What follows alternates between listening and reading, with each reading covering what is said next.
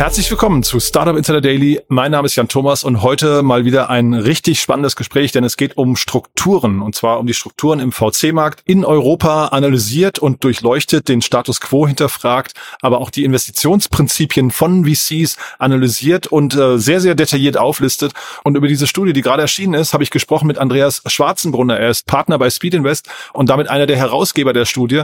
Die hat es wirklich in sich sehr erkenntnisreich, weil sie, glaube ich, Startups auch hier und da die Augen öffnet, aus welchen welchen Motiven heraus VCs investieren, wie viel Kapital eigentlich in welcher Runde zur Verfügung gestellt wird und wo auch strukturelle Unterschiede zwischen Europa und den USA liegen. Also es ist wirklich eine tolle Studie, sehr viele Erkenntnisse und dementsprechend war es auch ein tolles Gespräch. Auf das könnt ihr euch jetzt freuen. Hier kommt, wie gesagt, Andreas Schwarzenbrunner, Partner von Speed Invest. Startup Insider Daily. Interview.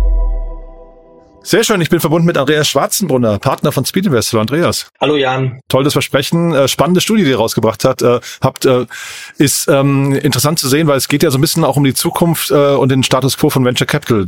Vielleicht könntest du mal kurz erläutern, warum ihr diese Studie gemacht habt und äh, vielleicht in dem Kontext auch nochmal euch einordnen. Ihr seid ja sehr frühphasig unterwegs. Ähm, beleuchtet die Studie quasi nur euren Blick oder auch den Later-Stage-Bereich? Ja, mache ich gerne. Also danke auf jeden Fall erstmal für die Einladung und auch die Möglichkeit, hier da mehr über die Studie zu sprechen. Ähm, ja, wir sind frühphasig unterwe unterwegs. Speed Invest hat einen klaren Fokus auf Pre-Seed und Seed. Wir versuchen wirklich hier der erste Investor an Bord zu sein und vor allem in den ersten zwei, drei Jahren sehr intensiv mit den Startups zu arbeiten. Die Studie hingegen ähm, deckt wirklich das gesamte, sage mal, VC-Spektrum in Europa ab. Und warum haben wir diese Studie gemacht? Ähm, weil wir eigentlich in den letzten Jahren immer, wenn wir uns wirklich mit, sage mal, akademischen Inhalten und Studienergebnissen beschäftigt haben und wie Sie als Assetklasse, dann schaut man eigentlich immer auf die USA. Und alle Daten beziehen sich auf die USA, alle Studien beziehen sich auf die USA. Und wir dachten, es wird Zeit, da das mal ein bisschen zu ändern, da das europäische Ecosystem sich ja doch in den letzten 20 Jahren massiv weiterentwickelt hat und hier wirklich mehr Licht ins Dunkle zu bringen, wie ticken eigentlich europäische Investoren? Wie treffen die Investmententscheidungen? Wie führen die ihre Unternehmen? Was ist ihnen wichtig? Und all diese Themen haben wir versucht, hier in dieser Studie abzudecken. Und da gibt es auch eine Studie in den USA, die hier als, sage mal, äh, Vorlage gedient hat, um auch Ergebnisse vergleichen zu können. Das heißt, wo, ist auch, wo sind auch die Unterschiede zwischen europäischen und amerikanischen Investoren? Bevor wir vielleicht auf die Unterschiede zu sprechen kommen, nochmal kurz zum Timing. Warum dieses Timing gerade jetzt? Ich meine, wir haben ja jetzt, äh, die letzten drei Jahre waren ja so eine Achterbahnfahrt. Ne? Ist das ein sinnvolles Timing oder muss, sagst, sagt ihr eher gerade jetzt? Ähm, ich würde sagen, gerade jetzt, weil ich glaube, jetzt ist die Zeit, wo das europäische Ecosystem, sage ich mal, seine Hausaufgaben machen muss, weil wir glauben, ähm, auf lange Frist ist Europa eigentlich erst am Anfang der Entwicklung, wenn man sich anschaut, wie viel in Venture Capital investiert wird, wie viele Startups gegründet werden werden, wie viele auch äh, Exits und IPOs äh, auch in, im Technologiebereich wir in Europa haben, dann sind wir eigentlich erst am Anfang. Natürlich waren die letzten, sagen wir mal, fünf Jahre so ein bisschen äh, äh de, de, de, das, das, das Land, in dem Milch und Honig fließen und alles hat funktioniert und alles ist gut gegangen. Aber gleichzeitig ist das nur jetzt, ähm, dieser, sage mal, Downturn in der, in der Startup-Branche, glauben wir, nur ein Hiccup auf die langfristige Entwicklung der europäischen Technologieszene. Mhm. Dieser Hiccup, die, wie du gerade gesagt hast, ähm, ist ja ganz spannend. Teil eurer Studie war ja die Betrachtung von Unicorns. Ähm, äh, ihr habt selbst Unicorns im Portfolio. Da haben natürlich in den letzten Jahren alle immer applaudiert. Jetzt zeigt sich aber nach, zumindest nach der Betrachtung Bewertung der VCs, die ihr gefragt habt, dass 84 Prozent der Investoren sagen, Unicorns sind überbewertet. Ähm, warum denn eigentlich? Naja, ich glaube, äh, das Ergebnis ist nicht überraschend. Ich glaube, es wäre eher überraschend, wenn die Investoren nach wie vor der Meinung wären, dass die Unicorns, Unicorns ihre Bewertungen wert sind. Warum? Weil natürlich mit den steigenden Zinsen ausgelöst äh, durch Inflation und natürlich auch ausgelöst durch, äh, sagen wir mal, CEO Interest Rate Environment der letzten Jahre, alles, was in der Zukunft liegt, stärker diskontiert wird. Das heißt, alle zukünftigen Cashflows sind natürlich jetzt weniger wert, was zwangsläufig natürlich auch den Preis nach unten drücken muss. Und gleichzeitig sehen wir auf dem IPO und Exit-Markt, dass Technologieunternehmen, die vielleicht im Jahre 2020, 2021 IPO sind, teilweise 60, 70, 80, 90 Prozent äh, nach unten gegangen sind im Kurs und auch die Multiples bei vergleichbaren Exits im Technologiebereich nach unten gegangen sind. Das heißt, alle, die jetzt hier im Privat also in den Private Markets, im VC-Bereich, glauben, dass ihre Bewertungen nicht angepasst werden müssen, die lügen sich natürlich da selber an. Das heißt, natürlich muss es hier einen Realitätscheck geben. Wenn der Exit-Markt die Preise nach unten drückt, wenn natürlich die Zinsen die Preise nach unten drücken, dann muss man natürlich auch hier die Bewertungen anpassen. Dementsprechend ist es, glaube ich, keine Überraschung, dass 84 Prozent der der Beteiligten gesagt haben, Unicorns sind überbewertet. Ich finde das einen hochinteressanten Teil, den wir da gerade betrachten. Ne? Also auch, weil du gerade sagst, die Bewertungen an der Börse, an den Public Markets sind bis, bis zu 80, 90 Prozent runtergegangen. Was sind denn aus eurer Sicht, äh, jetzt gerade auch vielleicht frühphasig betrachtet, was sind denn faire Bewertungen für Startups? Weil irgendwie ist es ja ein bisschen bizarr, was da jetzt gerade passiert ist in den letzten Jahren, ne? Also bewertungstechnisch.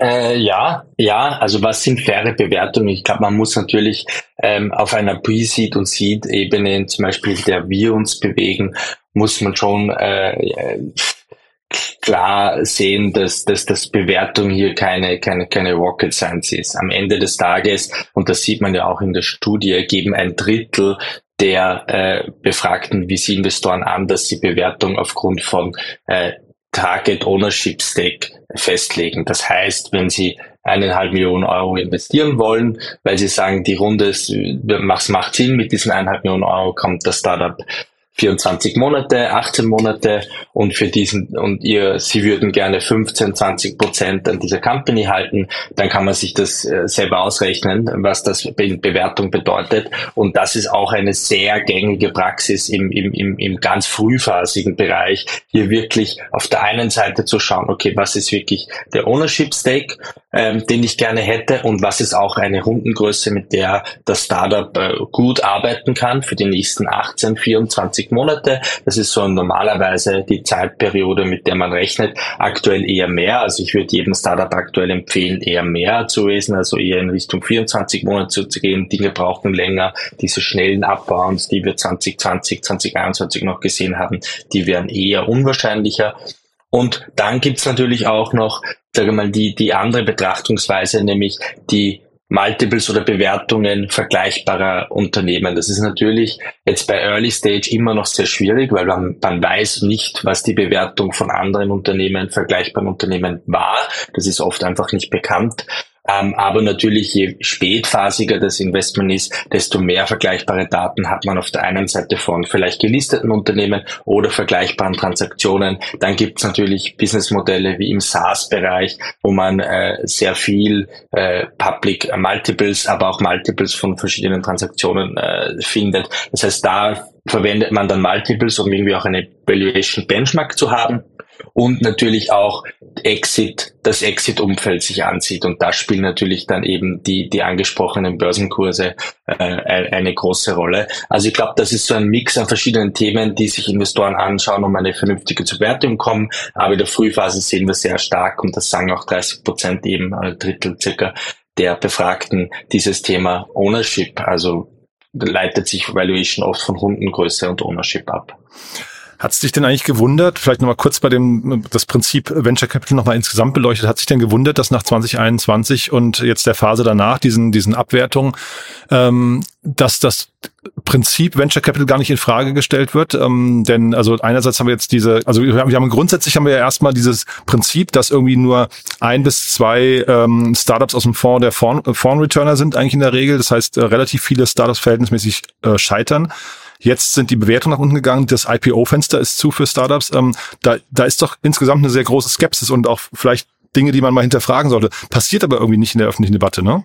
Ähm, ja, ich glaube, äh, da muss man schon zwei Dinge unterscheiden. Ich glaube, auf der einen Seite ähm, hat Europa im Speziellen und Deutschland im Speziellen große Herausforderungen. Wir haben eine extrem alternde Bevölkerung, wir haben eigentlich immer weniger Menschen in Beschäftigung, wir haben äh, den Klimawandel äh, vor der Haustüre. Es gibt total viele große strukturelle Probleme und Herausforderungen in Europa und ein Weg, um diese Probleme in, lösen zu können, kann nur Technologie sein, weil zukünftiger Wohlstand in Europa muss auf der einen Seite, wenn die Menschen in Anzahl der Beschäftigten sinkt, muss äh, ein, ein, ein, ein, ein Wohlstandsgewinn, kann nur über Produktivitätszugewinne kommen. Und alles, was jetzt zum Beispiel im Technologiebereich passiert, ist natürlich hier ein massiver Hebel. Dasselbe sehen wir natürlich beim Thema Klimawandel, wie angesprochen. Ich glaube, viele Lösungen äh, wie eben erneuerbare Energien, aber auch, äh, äh, auch Thema in Richtung Climate Mitigation, also wie adaptieren wir uns unsere, unsere Städte, unsere Lebe Lebensweisen auf den Klimawandel, kann nur mit Technologie passieren. Das heißt, eigentlich gibt es hier total viele Herausforderungen in Europa, die einen sehr bullish sein lassen müssen auf Tech.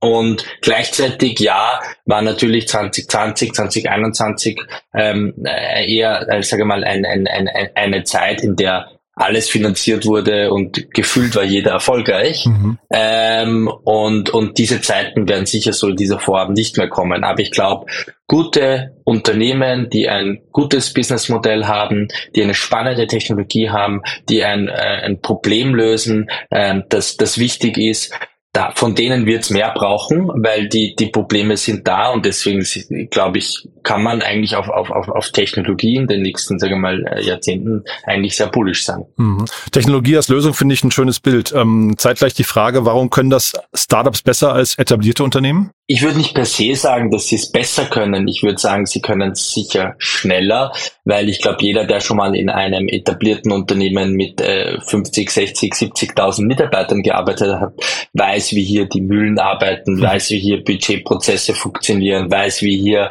äh, Entscheidungen getroffen werden. Das ist einfach oft, äh, dauert oft lange. Das ist dauer, das wird oft einfach ähm, früh abgesägt, wenn es keinen klaren ROI auf das Kernbusiness gibt. Also ich glaube, da gibt es viele Hürden, warum das in traditionellen großen Konzernen nicht passiert und warum Startups hier eine wichtige Rolle spielen, hier Vorreiter zu sein. Was aber nicht heißt, dass die Kooperation zwischen den Corporates und, und, und den Startups sehr interessant ist, weil ich glaube, beide Seiten hier stark profitieren können. Mhm. Du hast ja gerade eben schon mehrfach durchklingen lassen. Ihr habt ja eben auch ähm, USA und Europa verglichen. Jetzt seid ihr natürlich, ihr kommt aus, aus Europa, dementsprechend seid ihr vielleicht ein bisschen bias an der Stelle, aber äh, es scheint so, als wäre Europa eigentlich so perspektivisch der interessantere äh, Standort, zumindest für Investoren, ne? Weil, weil, wenn ich es richtig verstehe, die Startups hier deutlich günstiger und, und die Bewertungen attraktiver sind, ne? Ja, ich glaube, auf der einen Seite hat Europa klare Stärken. Also das kommt auch in der Studie klar äh, vor. Das Thema Education, also wir haben starke Universitäten, wir haben ein starkes Ausbildungssystem, äh, das auch das zum zweiten Punkt führt, nämlich Talent. Wir haben die Talente in Europa, wir haben die Gründerinnen Talente ähm, und wir haben auch als dritten Punkt das Thema Tech-Know-how und IP. Das heißt, es passiert total viel im Forschungsbereich, es passiert total viel ähm, auch eben äh, äh, wieder auf den Universitäten. Und ich glaube, wo wir, wo wir sicher unsere Schwächen haben, ist, ist dieses Wissen und diese, diese Talente in, in sage mal, eine unternehmerische Laufbahn zu transformieren und auch gleichzeitig so ein bisschen das Thema universitäre Spin-off. Da gibt es sicher Aufholbedarf, äh, vor allem zu den USA, dass es immer noch äh, wenige gibt, die Unternehmertum als, als, als Karrierelaufbahn sehen und auch immer noch viele Universitäten gibt, die dem Thema Startup eher skeptisch gegenüberstehen. Ähm, gleichzeitig gibt es natürlich auch viele, viele, sage mal, Schwachpunkte in Europa, das Thema Exits, das Thema Capital Markets, viel weniger Geld im Markt etc.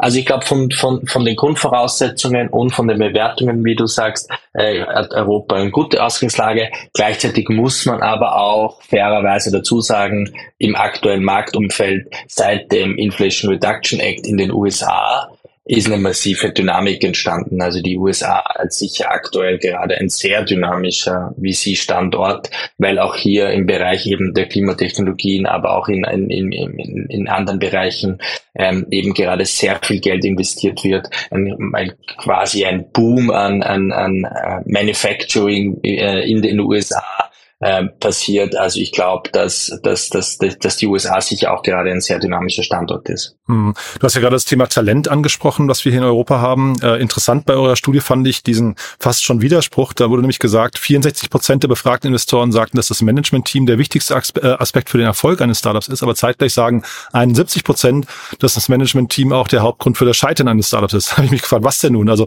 ähm, da kann man es eigentlich fast hm. keinem recht machen, ne? Ja, das stimmt. Ähm, und das ist auch äh, äh, eine spannende Erkenntnis der Studie, finde ich, na, weil man hört es natürlich immer, links und rechts, alle sagen immer Team, Team, Team. Mhm. Ähm, die Studie sagt auch ganz klar, Team ist der wichtigste Entscheidungsfaktor bei Investmententscheidungen. Team ist laut den Investoren eben auch der wichtigste Faktor für Failure oder auch Success des Company. Das heißt, all das zeigt eigentlich wirklich den Stellenwert des Teams. Wir wollten dann das noch genauer wissen und haben dann nochmal nachgefragt, was heißt das dann eigentlich? Weil was heißt das? Ein, ein gutes Team ist natürlich schneller gesagt, ist oft schwierig dann aber äh, auch für Founder zu verstehen, was heißt das jetzt für mich persönlich?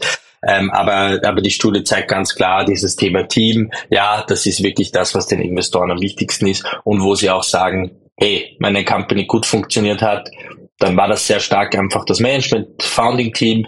Wenn es nicht funktioniert hat, dann war das auch oft das Management und Founding Team. Ihr habt, äh, finde ich das auch ganz spannend, ihr habt eine ganze Reihe an KPIs aufgelistet, auf die Investoren gucken. Ähm, das habe ich so detailliert noch nie gesehen. Vielleicht magst du uns da mal so zwei, drei teilen, weil das, das sind ja quasi Investmentkriterien, die für alle Startups, wenn ich richtig verstehe, oder in der Breite zumindest relevant sein könnten, ne? Ja, genau. Wir haben auch versucht, da ein bisschen, ähm, ähm, also wir haben drei da, da, gezielt auch abgefragt, nämlich der Multiple of Sales Earnings, den habe ich vorher kurz erwähnt schon.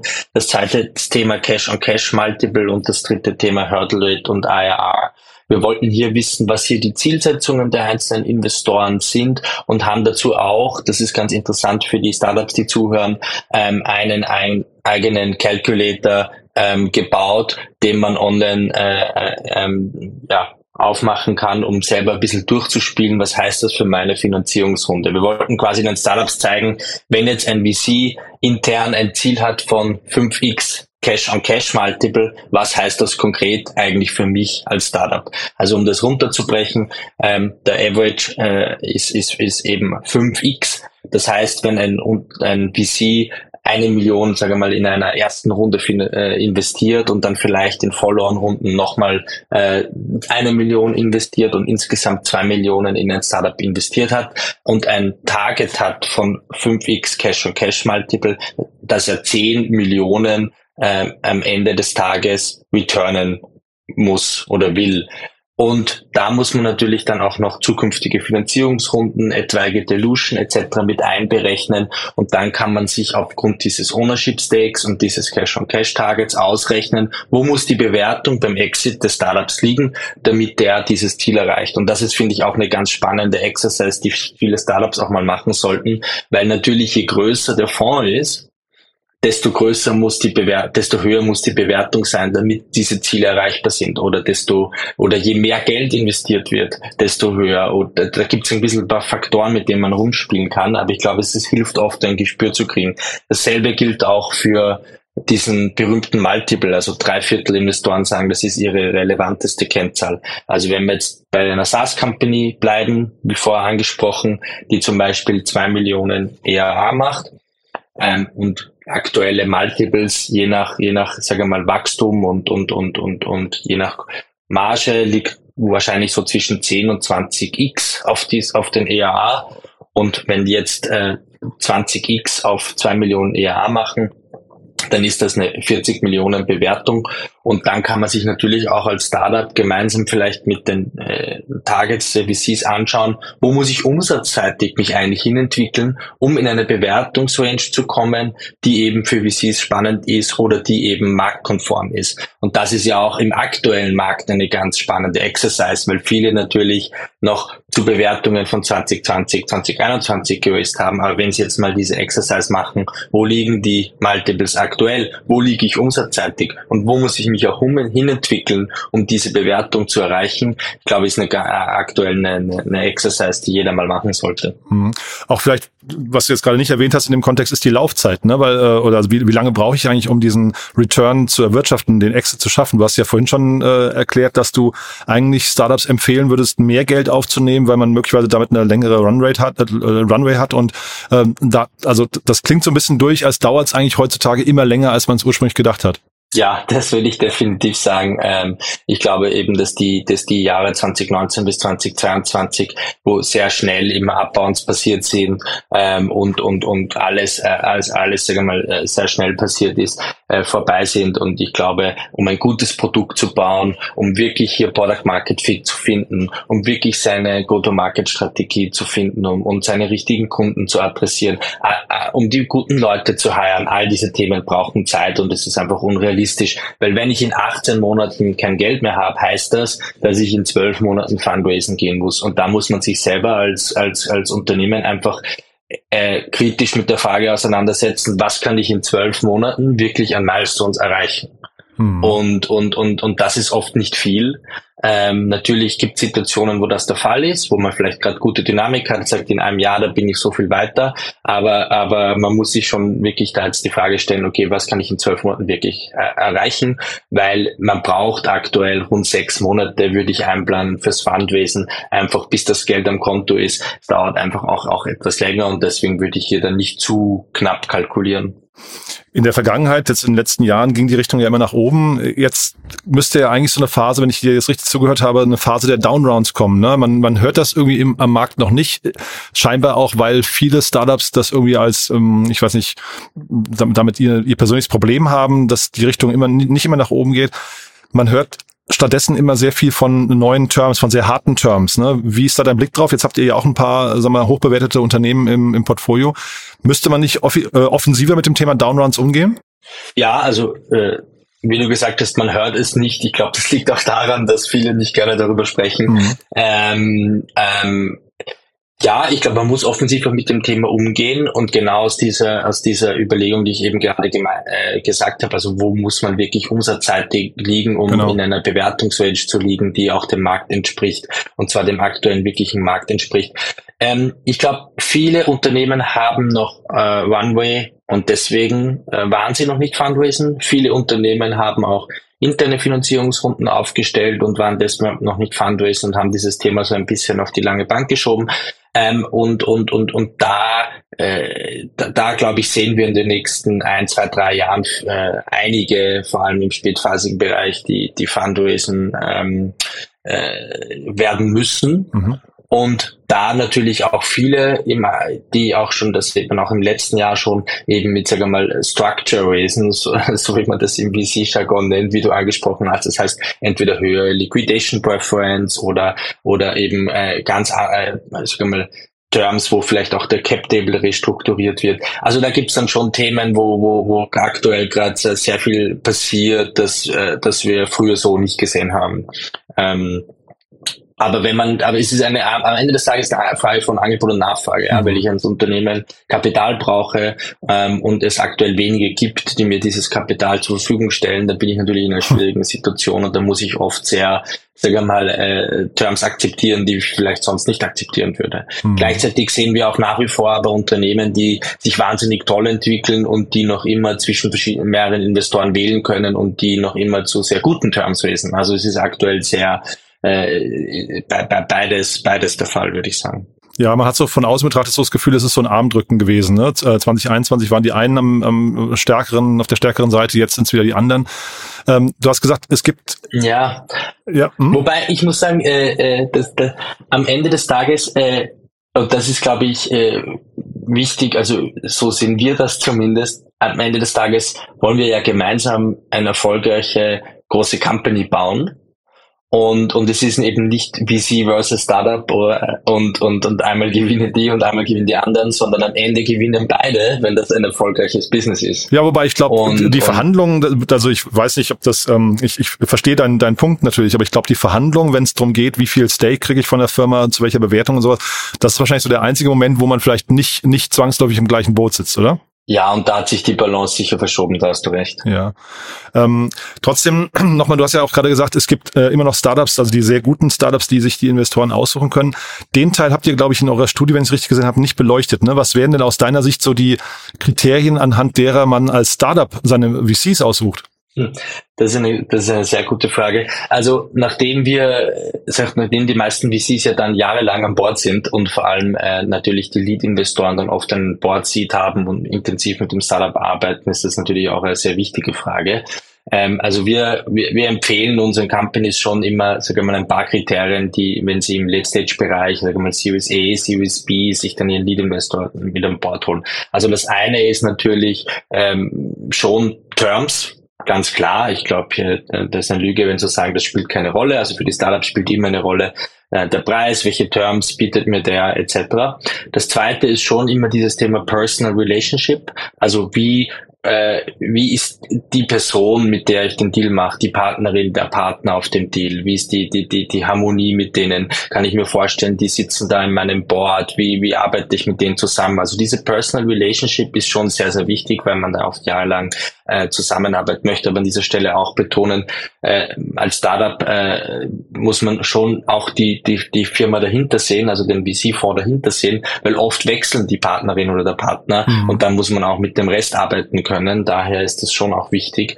Das dritte ist sicher, was bringen die sonst mit neben Geld und, und, und dieser Person? Also entweder ein Netzwerk im Business Development oder ein, ein, ein, ein Netzwerk im Fundraising oder die helfen mir äh, bei Sales- und Marketing-Themen oder die haben besonders guten Access äh, zu Talenten. Also wo ist so ein bisschen der, der, der additional, sage mal, Value-Add, den dieser Investor äh, mit an Bord bringt? Und ich glaube, diese Themen sind so, sind so die Kernthemen, die wir immer mit unseren Startups diskutieren. Und ich glaube, viele unterschätzen, wie wichtig auch diese persönliche Komponente ist. Also ich höre oft von Gründerinnen und Gründern bei uns, die sagen, ich will auch jemanden an Bord, der meine Vision teilt, der, der genauso excited ist äh, auf, auf meine Company wie ich und der einfach auch äh, da quasi die Zukunft und äh, dieses Unternehmens genauso sieht. Also ich glaube, da, da gibt es ein paar Themen. Also Und vielleicht noch ganz kurz, wir haben es schon abgefragt, äh, nämlich was wir abgefragt haben, ist andere VCs, wie wählen sie ihre Co-Investoren? Und ich glaube, das deckt sich dann, manche Themen decken sich mit den mhm, Foundern, stimmt. weil da wurde zum Beispiel oft gesagt, äh, äh, die Reputation des Fonds ist wichtig, der Track Record etc. Ähm, also das, das, das ist sicher auch, spielt sicher auch für Gründerinnen eine Rolle. Du da vielleicht nochmal ganz kurz zum Standort Europa versus ähm, äh, Rest der Welt. Du hast ja vorhin schon gesagt, es gibt ein paar Schwierigkeiten im Standort Europa, zum Beispiel Regulatorik ist eins, ähm, Kapital ist hier äh, knapper vorhanden und so weiter und so fort. Wenn, wenn wir jetzt mal vielleicht 10, 15 Jahre in die Zukunft spulen, glaubst du denn, dass dann große Unternehmen, große Tech-Unternehmen aus Europa entstanden sein können, die es international mit, mit dem Rest der Welt aufnehmen können, weil momentan ist es ja noch nicht so. Der, sagen wir, die, die großen Player kommen alle aus den USA. Äh, und falls du jetzt sagst, ja, was, was müssten denn, was müssten denn quasi regulatorisch oder strukturell bis dahin passiert sein, damit das möglich ist? Mhm, mh. Ja, also natürlich sage ich jetzt ja, weil sonst wäre ich auch falsch in meinem Job. sonst müsste ich eigentlich, sonst müssten wir uns umorientieren. Na, wobei die Ambition kann ja auch sein, man, man, man spielt einfach in der zweiten Liga. Also ich, ich, das finde ich jetzt gar nicht so tragisch. Du, es gibt, ne, beim Fußball gibt's auch tolle Fußballvereine mit einer tollen Kultur in der zweiten Liga, die sind für immer da. Also vielleicht ist das auch die Ambition, ne? Und hat sich damit abgefunden. Ja, ja. Wobei du kennst, du kennst viele Gründerinnen und Gründer und auch viele VCs, äh, die wenigsten spielen gerne in der zweiten ja, Liga. Klar, ja. Aber die Realität ist halt ähm, heute noch anders, ne? Deswegen frage ich. Ja, ja, mhm. ja, ja, ja. Also ich glaube, was muss passieren? Ein paar Dinge. Also Europa ist immer noch ein sehr fragmentierter Markt. Es gibt unterschiedliche lokale Ecosystems. Also UK ist anders als Frankreich, Frankreich ist anders als Deutschland, Nordics ist nochmal anders, etc. Also ich glaube, ein, eines, was passieren muss, ist ähm, ein gemeinsamer stärkerer Binnenmarkt in Europa. Das heißt auch Harmonisierung der jeweiligen Regulatorik, Harmonisierung der jeweiligen Kapitalmärkte, ähm, wirklich auch die Rahmenbedingungen schaffen, dass die EU als Markt ein Binnenmarkt ist und da gibt's noch sehr, sehr, sehr viele Hürden. Wir glauben immer, die EU, da ist alles gleichgeschaltet. Das ist äh, überhaupt jeder, der ein Unternehmen führt, weiß, dass das nicht der Fall ist. Und ich glaube, äh, Harmonisierung des Binnenmarktes EU ist ein Riesenschritt. Das ist ein Vorteil der USA. Ist. Die USA ist ein Binnenmarkt, eine Sprache äh, viel einfacher, hier eine viel größere Anzahl an Menschen zu erreichen und Unternehmen zu erreichen. Ich glaube, das ist, das ist definitiv ein Schritt. Das zweite ist, wir müssen lernen, ähm, unser Wissen, das wir haben in der Forschung, in den Universitäten etc. Äh, zu kommerzialisieren und daraus wirklich auch äh, universitäre Spin-offs, aber auch äh, betriebliche Forschung etc. zu kommerzialisieren, um hier wirklich auch mehr Unternehmen zu schaffen äh, mit dem Know-how, das ja bereits vorhanden ist und mit dem mit der IP, die wir tagtäglich kreieren. Also das ist, das ist sicher ein, ein Riesenthema. Und der dritte wichtige Punkt, der oft außer Acht gelassen wird, ist wirklich auch Pensionskassen und den großen Kapitaltöpfen zu ermöglichen, in VC zu investieren. In den 80er Jahren gab es in den USA die ERISA-Reform, die dazu geführt hat, dass große Stiftungen, große Pensionskassen in VC, Private Equity und Hedgefonds bis zu 10% investieren dürfen. Das war der große Boom von den VC-Fonds. Alle großen äh, Brand-Names, die wir jetzt kennen, sind viele daraus entstanden, weil auf einmal diese Kapitaltöpfe zur Verfügung waren. Das ist in Europa noch immer nicht der Fall. Deutschland, vielen europäischen Ländern immer noch ein Riesenthema. Wir müssen diese großen Kapitaltöpfe mobilisieren, dass die wirklich auch hier in, in VC und Technologie und Forschung investieren können. Und, und, und, und da haben wir massiven Aufholbedarf. Und das das vierte ist, vielleicht mein Abschlusspunkt ist, wir müssen es schaffen, in Europa einen gemeinsamen Kapitalmarkt zu kreieren, der es ermöglicht, um den Unternehmen leichter äh, zu IPOen, äh, leichter auch die Company zu verkaufen und wirklich auch hier ähm, einen gemeinsamen Binnenmarkt in einen, gemeinsamen Kapitalmarkt äh, schaffen. Und ich glaube, das sind so ein paar Rahmenbedingungen, wo wir sicher großen Aufholbedarf haben. Aber wenn wir diese Rahmenbedingungen äh, gut setzen, glaube ich total dran, dass, dass, dass, dass, dass wir hier äh, auch die Unicorns und Deckercorns der Zukunft ähm, in, in Europa bauen können. Ein tolles Schlussplädoyer, muss ich sagen, Andreas.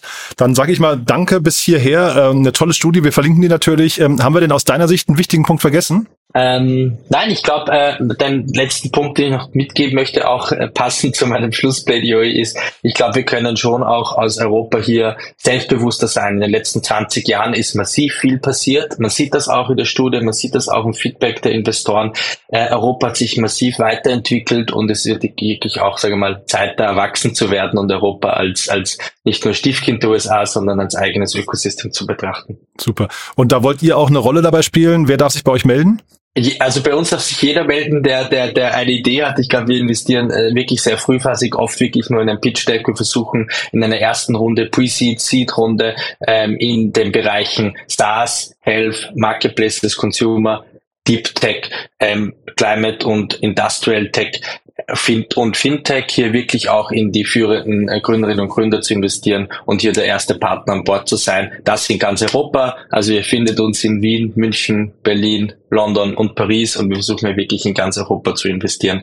Ähm, und, und, und alle, die in den Bereichen eine gute Idee haben, ein gutes Business haben, idealerweise ein erstes MVP, ein erstes Produkt oder erste Kunden, die sollen sich bei uns melden. Und wir haben jetzt auch eine ganz neue äh, Website für Bewerbungen über die Website, weil äh, VC ist immer noch ein Netzwerk-Game. Das hat auch die Studie gegeben und wir wollen das ein bisschen ändern. Und deswegen erklären wir da nochmal Step by Step, ähm, welche Unterlagen äh, man äh, am besten funktionieren und, und was wir gerne sehen würden. Super. Das können wir ja vielleicht auch noch verlinken. Das verlinken wir gerne, genau. Cool. Andreas, dann hat es mir echt großen Spaß gemacht. Ganz lieben Dank, dass du da warst. Eine tolle Studie, die wie gesagt gibt's auch zum Download bei uns in den Show Notes. Und dann würde ich sagen, bis zum nächsten Mal. Danke, Jan. Danke bis dahin. für die Einladung. Na klar. Ciao. Startup Insider Daily, der tägliche Nachrichtenpodcast der deutschen Startup-Szene. Ja, das war Andreas Schwarzenbrunner, Partner von Speed Invest und ich habe es ja vorher gesagt, sehr, sehr viele Details drin, sehr, sehr viele spannende Fakten, die ich so zum Teil auch nicht kannte oder die jetzt zum ersten Mal eigentlich quantifiziert wurden. Ich kann euch wirklich nur empfehlen, euch die Studie mal anzugucken, die ist sehr leicht zugänglich und wir verlinken die natürlich in den Show Notes und äh, genauso auch der Link zum Bewerben bei Speed Invest. Ihr habt es ja gerade gesehen, Speed Invest sehr aktiv in der frühen Phase. Vielleicht habt ihr eine Idee, die zu Speed Invest passen könnte. Dann meldet euch doch gerne mal bei Andreas oder seinem Team. Das war's von meiner Seite. Wenn es euch gefallen hat, gerne weiterempfehlen. Ihr wisst ja, wir freuen uns hier immer über neue Hörerinnen und Hörer. Vielleicht waren hier ein paar Details dabei, wo ihr denkt, äh, da habe ich doch jemanden im Freundes- oder Bekanntenkreis, der oder die da mal reinhören sollten, dann freuen wir uns natürlich über jede Weiterempfehlung und wir freuen uns auch, wenn ihr euch unsere Webseite anschaut. Ihr wisst ja wahrscheinlich, wir bauen hier die größte Plattform für das Dachökosystem im ersten Schritt, vielleicht später auch für Europa. Das heißt, auch wir wollen eine kleine Rolle spielen in diesem Aufholspiel Europas äh, gegen den Rest der Welt oder gegen die USA insbesondere. www.startupinsider.de ist die URL und da findet ihr nach und nach eben unsere große Übersicht der Startup-Szene, alle Startups, die man kennen sollte, alle Akteure dahinter, also Gründerinnen, Gründer, Management-Team, dazu die Business Angels, die VCs. Wir versuchen alle Podcasts, alle Events kommen demnächst, ähm, dann großes Jobboard, natürlich alle Nachrichten. Also wir versuchen da wirklich was Tolles aufzubauen, freuen uns auch hier über jede Weiterempfehlung und freuen uns natürlich über Feedback. Das heißt, wenn ihr Ideen habt, was vielleicht an dieser Plattform noch fehlen könnte, gerne mal Feedback an uns schicken, könnt ihr mir auf LinkedIn schicken oder jemanden anders aus unserem Team. Wir freuen uns auf jeden Fall über eure Resonanz und äh, ja, ansonsten sage ich vielen Dank fürs Zuhören, euch noch einen wunderschönen Tag und vielleicht bis nachher oder ansonsten bis morgen. Ciao, ciao.